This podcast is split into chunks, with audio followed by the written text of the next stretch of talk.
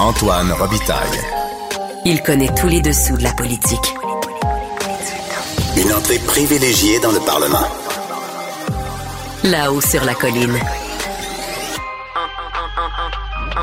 Antoine Robitaille.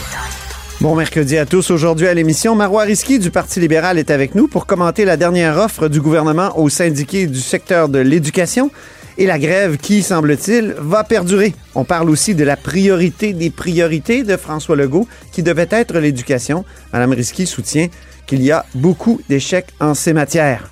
Mais d'abord, mais d'abord, c'est l'heure de notre rencontre avec mes amis du bureau parlementaire.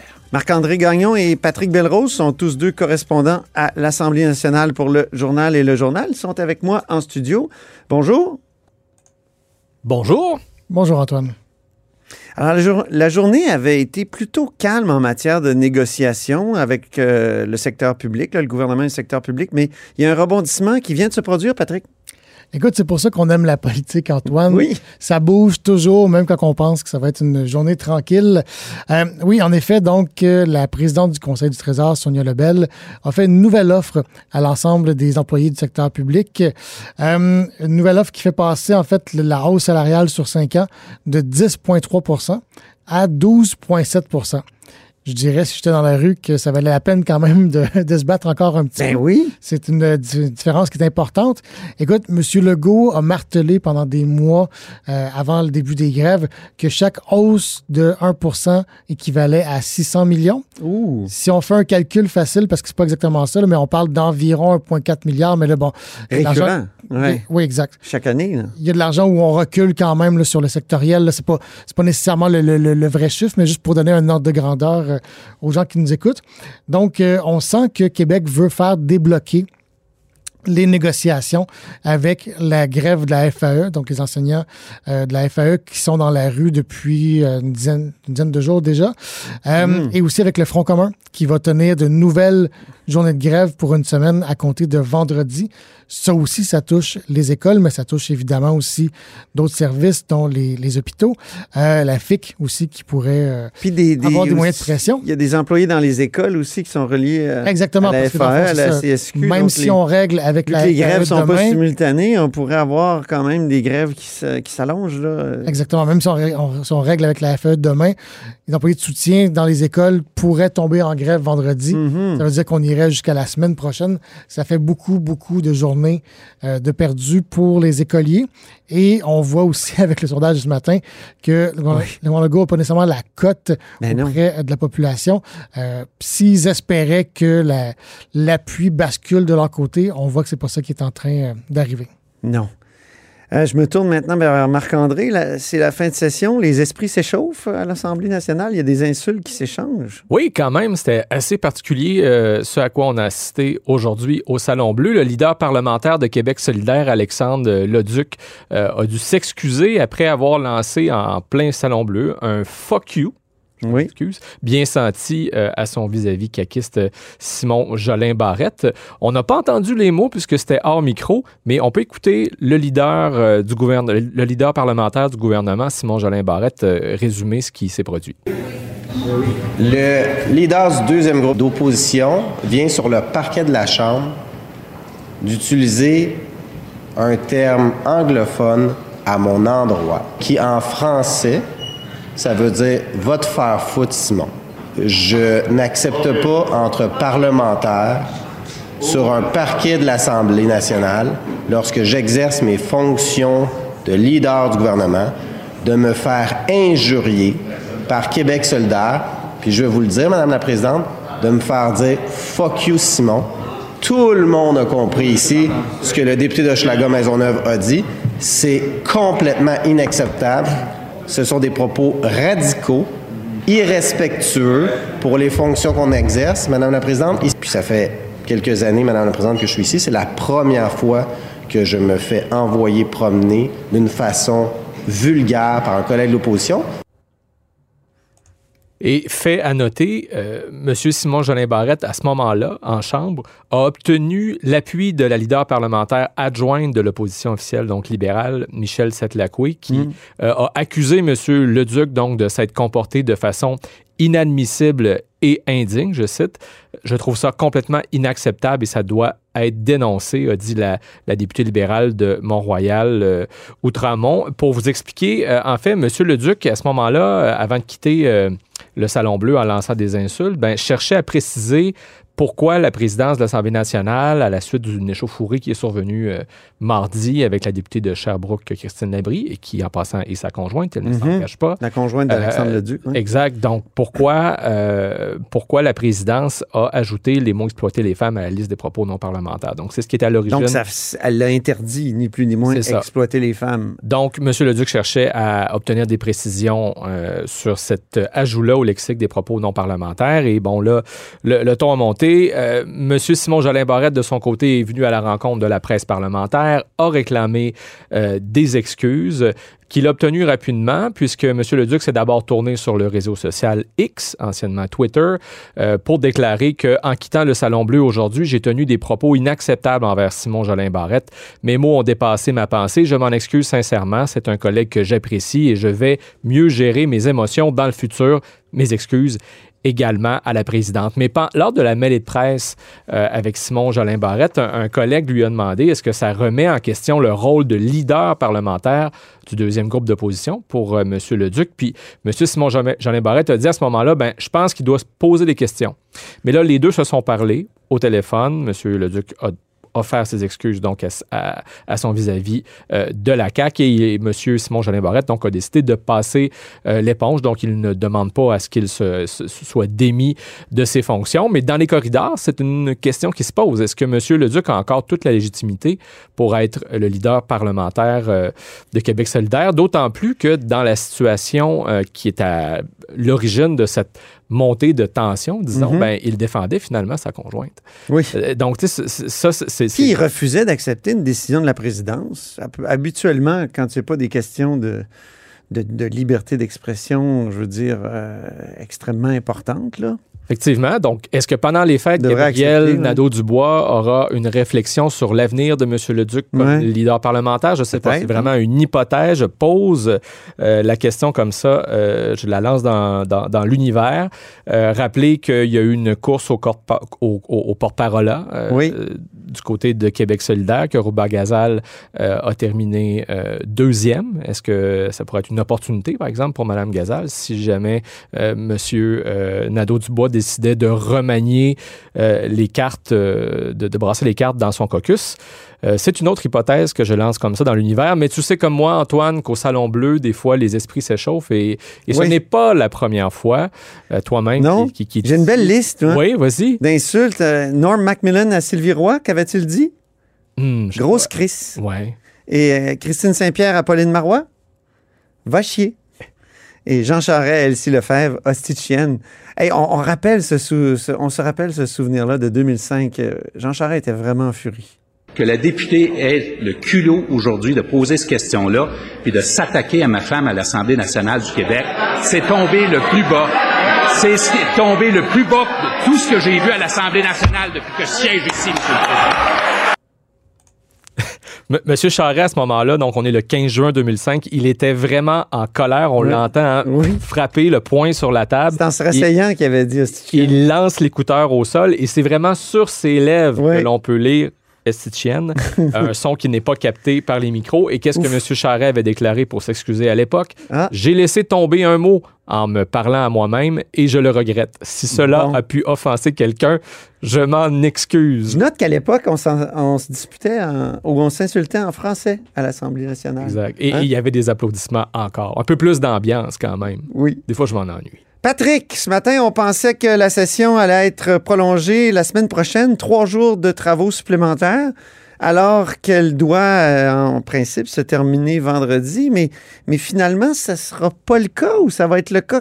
C'est c'est plus clair, là? Quand je te dis que ça, ça- ça bouge rapidement, Oui. c'est oui, en effet. Donc, euh, le projet de loi 15, qui est la réforme de la santé, présenté par M. Dubé, euh, compre- comprend 1200 articles. Il y a déjà 400 quelques amendements qui ont été déposés.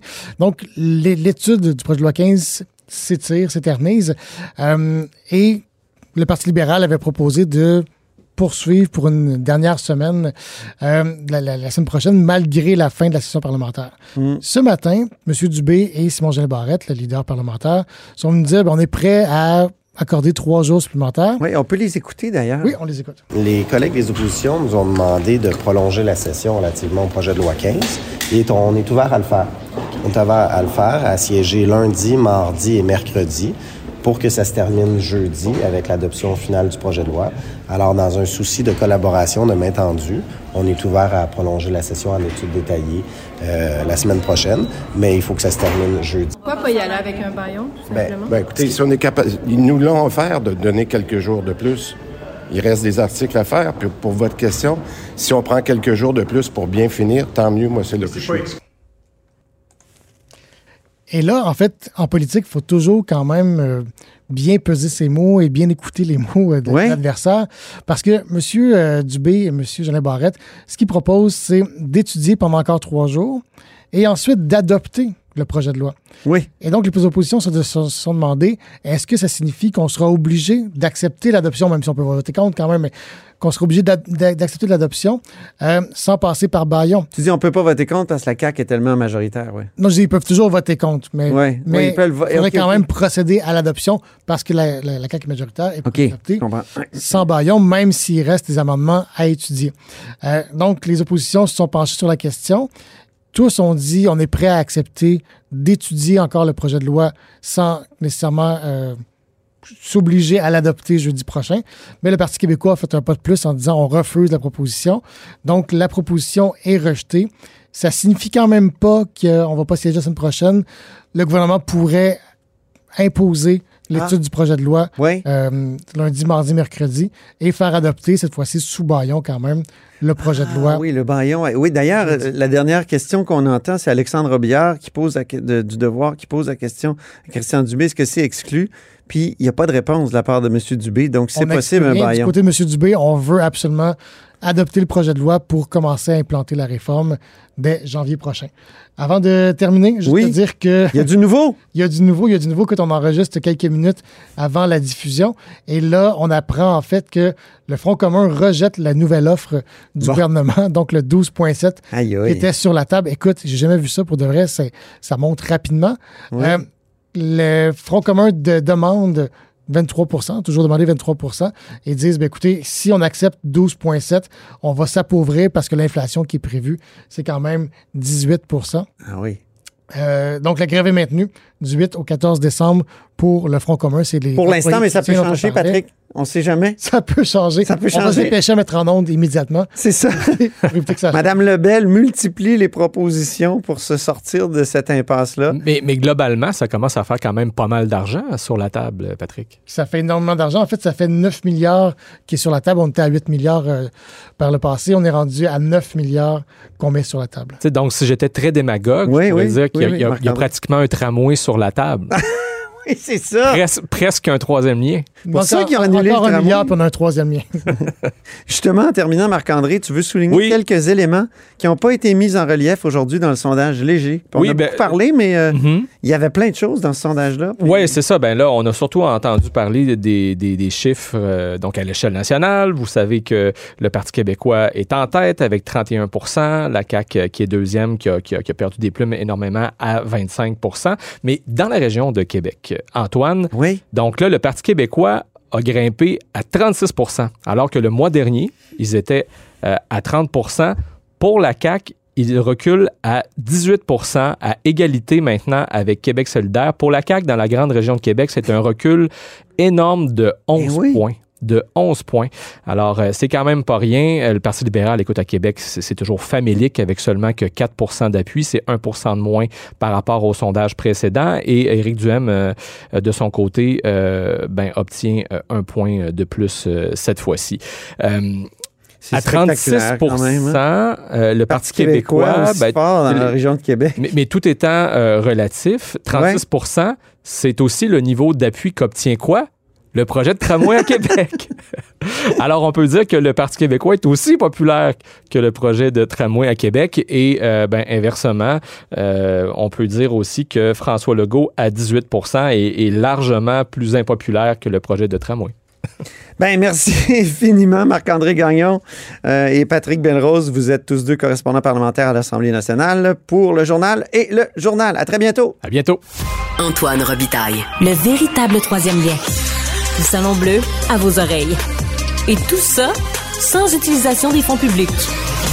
Parlons éducation. Il y a beaucoup de nouvelles en ces matières avec euh, la députée de Saint-Laurent, Marois Risky. Bonjour. Bonjour.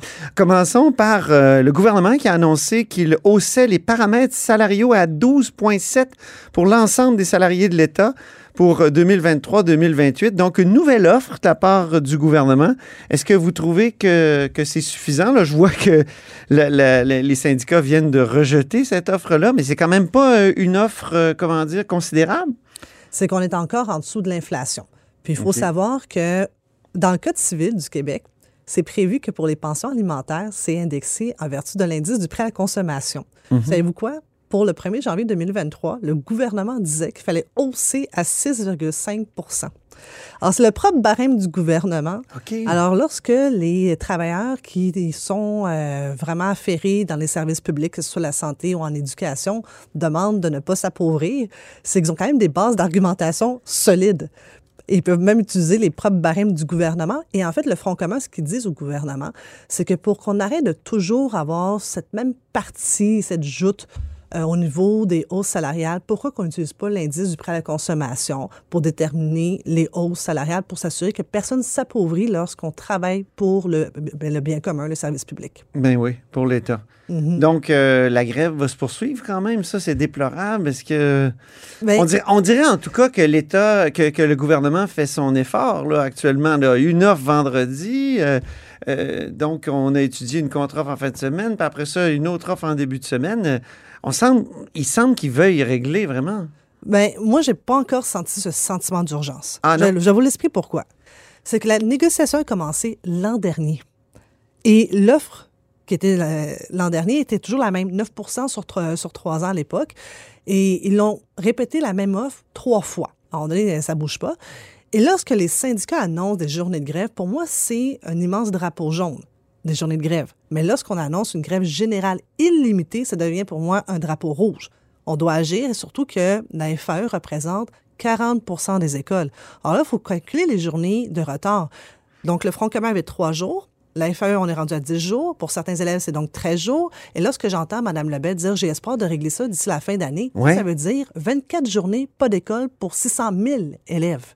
C'est énorme. Mais c'était comme un horizon lointain. Je pense qu'elle cherche à régler cette semaine, non? Mais moi, je pense que ça, devrait, ça a dû être réglé la semaine passée. Quand on a demandé le Parti libéral, il y a maintenant plus de trois semaines, des négociations intensives, ça veut dire quoi? C'est de convoquer les chefs syndicaux, s'assurer que Mme Lebel, mais aussi le ministre des Finances n'est pas trop loin, puis qu'eux, ils se parlent dans le blanc des yeux, puis qu'on arrive à trouver la voie d'entente, la voie de passage sur non seulement le bon montant pour les offres salariales, mais aussi les, au niveau des affectations, mais aussi la composition de la classe. Ça, ça devient névralgique, la composition de la classe, et ça se reflète aussi dans la réalité de terrain. Pourquoi qu'aujourd'hui, on constate, et c'est Daphné Dion-Vient qui l'avait publié euh, Dans le journal, oui. Oui, dans le journal de Québec, avec des données précises là, euh, sur les départs des démissions. Oui. C'est quatre fois plus, pardon, non, non, je me corrige, deux fois plus en quatre ans, euh, ce qui est quand même considérable alors qu'on essaie de retenir nos enseignants, puis on en forme tellement, mais on n'est pas capable de les retenir parce qu'ils sont épuisés à cause de la composition de la classe. Et je crois que c'est rendu un tabou au Québec de parler des classes adaptées. Mm-hmm.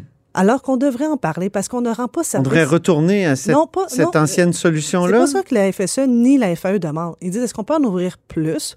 Euh, parce que. Les classes adaptées, ça serait quoi? Rappelez-le à nos auditeurs. C'est sûr que malheureusement, euh, on n'arrive pas à intégrer dans la classe régulière et qu'on met en fait l'enfant dans, ce- dans une classe régulière, mais n'arrive même pas à suivre le cours. Et si, par exemple, vous avez un enfant qui a des troubles de comportement et qui se désorganise, ben non seulement l'enfant, on ne l'aide pas, mais les autres élèves non plus. Donc, on doit arrêter le cours.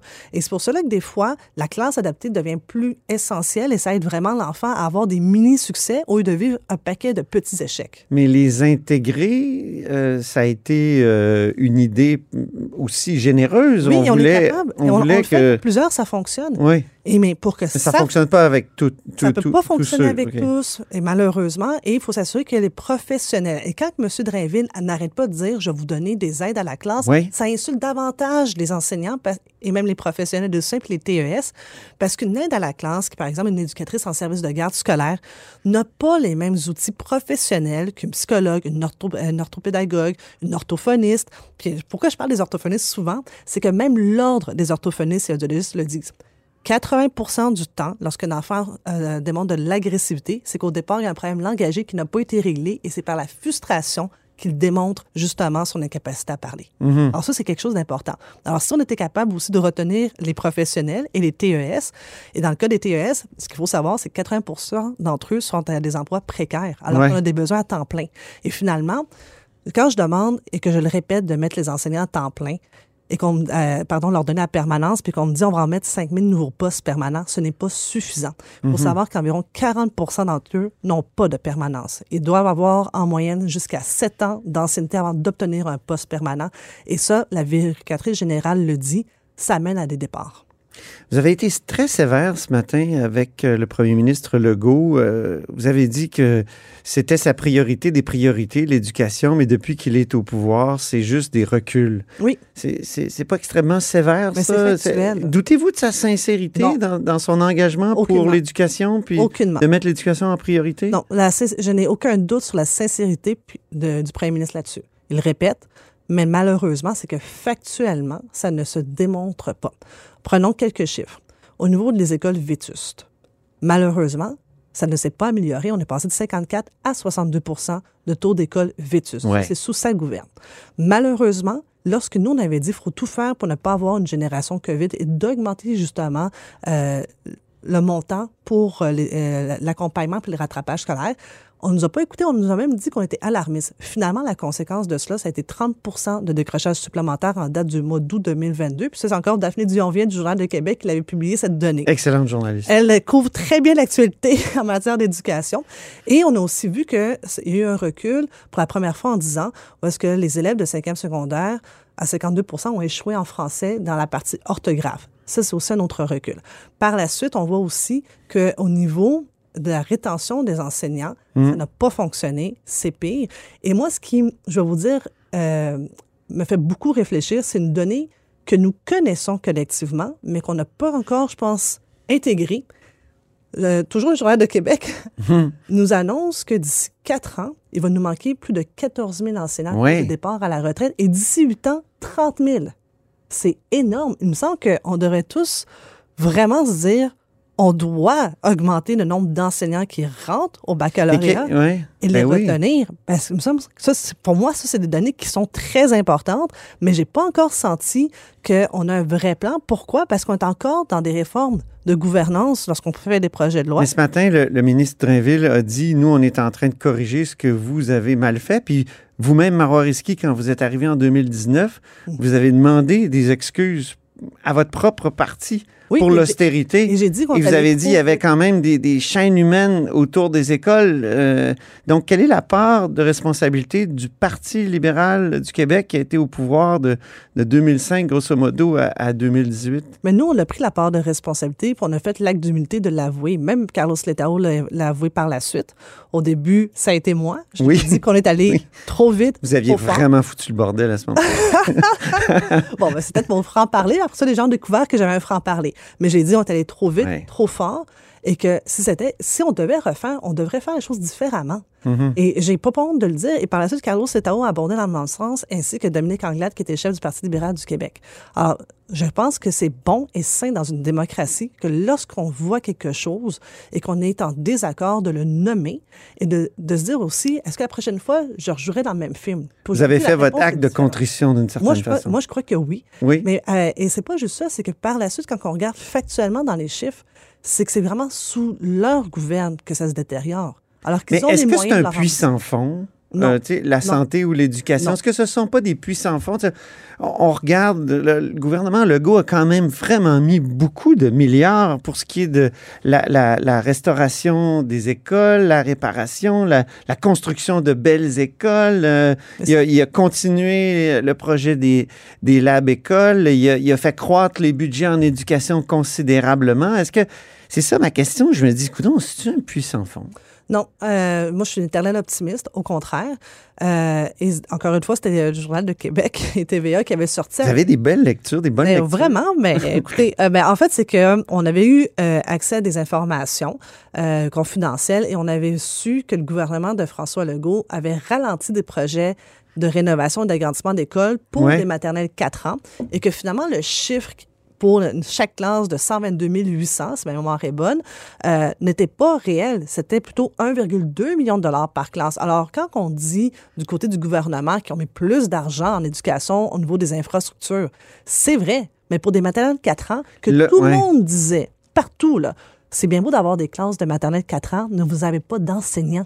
Ou ça faisait double emploi aussi avec le réseau Le- de le garderie. CPE, parce qu'il faut savoir que ça coûte aussi environ 1,2 million de dollars construire une CPE. Oui. Et pour une CPE, vous avez 80 places de, disons, 6 mois à 4 ans ou même 5 ans. Donc, c'est là l'erreur, selon Exactement. Et on aurait pu continuer le développement des maternelles 4 ans, mais de façon progressive et toujours suivre les priorités, milieux plus défavorisés, et c'est ainsi qu'on y va. Parce que Mm. c'est une bonne nouvelle, les maternelles 4 ans. On était d'accord, mais nous, on voulait pas du mur à mur. Mhm, c'est ça. Vous vouliez euh, concentrer ce temps- ça. et pendant ce temps-là, la liste d'attente pour une place en place euh, pour une place subventionnée en garderie, elle, elle a explosé aussi. Mhm. Dépôt ce matin d'un projet de loi du ministre de l'Éducation, Bernard Drinville, euh, sur les violences à caractère sexuel dans le système d'éducation. Êtes-vous contente de ce projet de loi-là? Vous me semble que vous réclamiez ça depuis Très quel- contente. quelques mois. Plus que quelques mois. En fait, c'est depuis la dernière législature. faut euh, retourner en arrière. Hélène David, lorsqu'il y avait eu la foulée du euh, mouvement Moi aussi, euh, c'était au niveau universitaire et rapidement, le- elle avait fait adopter un projet de loi cadre pour contrer les violences à caractère sexuel sur les campus universitaires et collégiaux. Et par la suite, lorsqu'on est revenu en 2018, euh, la question se posait, est-ce qu'on va pour maintenant le réseau scolaire? Parce que ça- ça porte fruit euh, nécessairement au niveau universitaire et collégial. Et euh, tout le monde le demandait. Mais à l'époque, le prédécesseur de M. Drainville avait fermé la porte à avoir une loi cadre. Et on n'a jamais su pourquoi. Et, mais rapidement, M. Drainville, lui, a dit qu'il était ouvert et qu'il voulait réfléchir. Il a demandé un portrait général. Il a reçu son rapport au mois d'août. Il a fait un point de presse. Donc, vous lui donnez une bonne note pour Ah, ça. là. là-dessus, oui. Moi, j'aime ça. Moi, je- là-dessus, j'ai aucun enjeu euh, de le dire parce que euh, on s'était entendu. Parce qu'il avait annoncé lors de son point de presse le 3 septembre qu'il voulait apporter des amendements au projet de loi 23 sur la gouvernance scolaire. Et moi, j'avais dit non. Je dire, on doit étudier le projet de loi de façon différente parce que c'est pas du tout la- les mêmes choses. là. La gouvernance scolaire est hautement contestée alors que le projet de loi sur les violences à caractère sexuel dans les écoles, il y a un consensus social. Alors, je- puis aussi, Qu'est-ce qu'il va faire, ce projet de loi-là, concrètement? ben, là, évidemment, je l'ai Est-ce étudié. qu'on peut, est-ce qu'on peut régler ce genre de problème-là avec, un, avec un- une loi? Euh, écoutez, on pourra jamais régler toutes les violences sexuelles avec une loi, mais au moins, on peut se doter d'outils Mhm. et de s'assurer qu'il y a une obligation de dénonciation, de s'assurer aussi que nous, on tenait mordicus au Parti libéral du Québec. Les clauses d'amnistie, pour moi, c'est un non-sens. Et je suis contente, c'est maintenant dans le projet de loi. Donc, je vais expliquer les clauses d'amnistie parce que je pense que c'est une aberration. Il faut savoir que dans certaines conventions collectives, après un an ou deux ans, on efface de votre dossier une inconduite, même si elle est à caractère sexuel.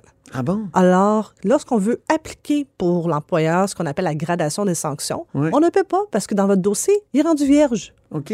Alors, pour moi et pour le Parti libéral, c'est une aberration. Maintenant, euh, on l'a inscrit noir sur blanc. Je vais apporter évidemment des amendements parce que je veux aussi que ça s'applique au niveau collégial et universitaire, mais aussi la formation professionnelle, la formation générale aux adultes. Parce que là, encore une fois, le, ministre de l'Éducation a oublié l'AFP et la FGA alors que c'est dans son mandat. Euh, il faut s'assurer que la formation professionnelle, la FGA, soit OK, aussi... ça s'applique pas là, Euh, non, actuellement. pas actuellement. On l'a pas nommé. C'est un, petit- un petit oubli. Il l'avait d'ailleurs aussi oublié dans le PL23, mais on a amendé, on a pu ajouter la formation générale et la formation professionnelle. Dernière question sur le sondage de, de ce matin. Mmh. Vous n'êtes pas déprimé, vous, comme libéral? Je sais que vous n'êtes jamais déprimé, là, officiellement. Non, pas vraiment. Mais c'est déprimant pour le Parti libéral qui, a- j'avais dit, c'était un grand parti euh, du Québec là, qui fait quoi? Quelques grenouilles de pourcentage de- chez les francophones encore? C'est drôle. Moi, j'ai plus l'impression que la déprime est à l'édifice Sonoré Merci. Oui, je sais, mais là, déviez pas le sujet. Là. Le Non, Parti je dévie libéral pas, va non, pas bien là, dans les sondages non plus. là. Mais rappelons-nous aussi, et ça, pour moi, c'est un vent d'optimisme. Il n'y a pas si longtemps, même le Parti québécois n'allait pas si bien. Ils ont eu un chef, une vision, un plan, un message clair. Ça, va bien- ça va bien maintenant au Parti C'est québécois. votre modèle? Ben moi, je trouve que c'est inspirant. C'est-à-dire que nous, ça nous prend un chef, un plan, puis suivre la direction. Vous aurez un chef? Ben oui, c'est ça qu'on va avoir un chef. Pas une chef, ça, on sait. Vous ne pas, vous vouliez, vous voulez pas y aller. moi, j'ai des projets familiaux. priorité, priorité famille pour vous? Absolument. Oui. Mais, mais vous dites pas non un jour. Ben, je me suis déjà prononcée là-dessus. Là. Euh, Ouais. Je ferme pas la porte euh, définitivement. C'est ça. Euh, mais là, à court terme, euh, moi, la priorité, c'est très euh, famille, famille, famille. Merci beaucoup, Marois Risquier. Merci à vous. D'être passé en studio à pla- au plaisir. Et c'est ainsi que se termine La Haut sur la Colline en ce mercredi. Merci beaucoup d'avoir été des nôtres. N'hésitez surtout pas à diffuser vos segments préférés sur vos réseaux. Ça, c'est la fonction partage. Et je vous dis à demain. Cube Radio.